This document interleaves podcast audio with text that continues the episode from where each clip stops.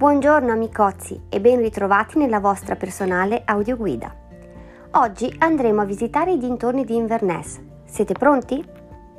Allora, penso di aver abbondantemente parlato del luogo dove è avvenuta la battaglia di Culloden, quindi non mi ci soffermerò, ma voi andate a visitarlo, eh?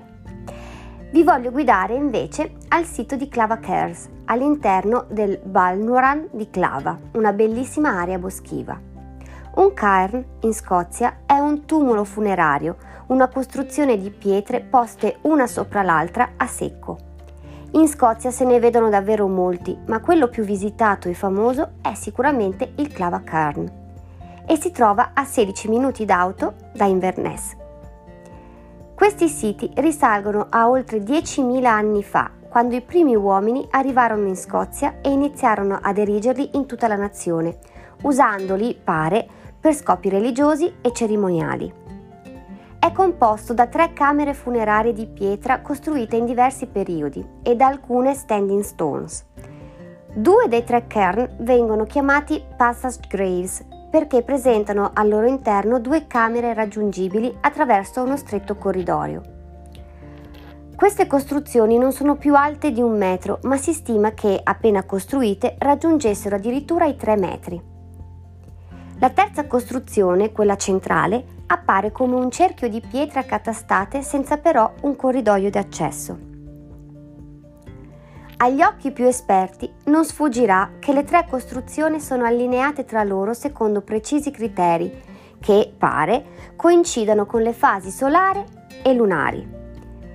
Una sorta di antichissimo cimitero dunque, ma solo per i personaggi davvero importanti in ogni cairn infatti potevano essere sepolte una o massimo due persone, lasciando quindi intendere che si trattasse di una sorta di sepoltura VIP.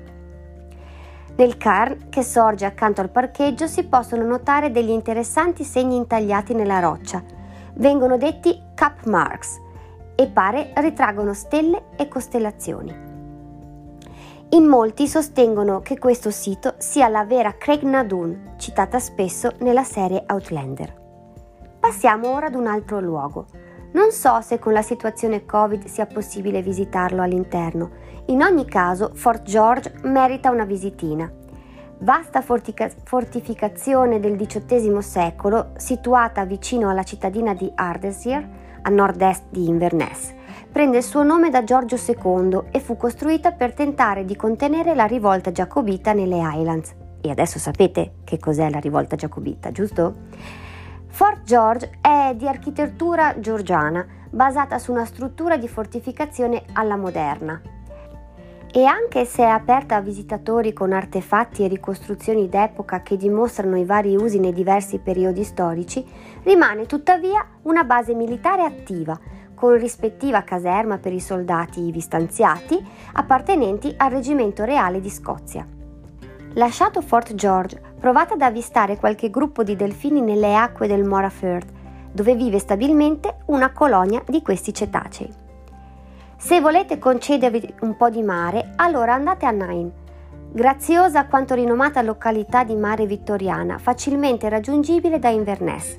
Potete scegliere di visitare il Fishertown Museum, ammirare il pittoresco porto progettato da Thomas Telford oppure trascorrere qualche ora sulla spiaggia dorata di East Beach, una delle più belle della Scozia. Nairn divenne famosa in epoca vittoriana, quando l'avvento della ferrovia ha offerto un collegamento con questa località, dando a molti la possibilità di godere di questi panorami e dell'aria di mare. Per ultimo, ma non per importanza, vi consiglio di visitare Fort William, un piccolo paese della costa delle Highlands che possiede uno dei paesaggi più belli che si possano trovare in Scozia. Oltre ad essere un ambiente naturale unico nel suo genere, Fort William ha molto di più da offrire.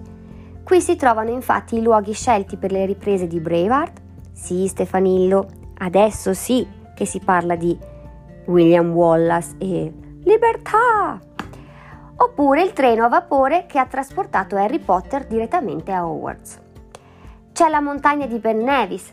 I suoi 1345 metri d'altezza non lasceranno indifferenti i vostri occhi e la cima della montagna è la cupola crollata di un antico vulcano. La prima salita registrata fu fatta da un botanico di Edimburgo nel 1771. Da allora ha ricevuto più di 100.000 scalate all'anno. C'è poi il Jacobit Train e il viadotto di Glenfinnan o Glenfinnan, il treno insomma di Harry Potter. È considerato uno dei migliori viaggi in treno del mondo, un appuntamento da non perdere per tutti i visitatori di Fort William. Il treno porta fino a Mallaig attraversando il famoso viadotto di Glenfinnan, famoso poiché è stato utilizzato appunto in tutti i film di Harry Potter. Una curiosità, il viadotto è stato costruito in memoria della ribellione giacobita del 1745. È un must per tutti gli appassionati della saga del maghetto di Hogwarts. Ma arriviamo al vecchio castello di Inverlochy. A soli 3 km da Fort William si trovano le rovine del castello di Inverlochy. Il paesaggio non potrebbe essere più bello perché è il luogo in cui il fiume Lochi incontra il Loch Linney.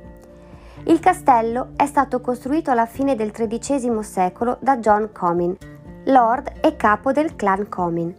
Quando Robert de Bruce giunse al trono scozzese, spogliò il clan dei suoi titoli ed il castello rimase libero passò per diverse mani e sopravvisse a numerose battaglie.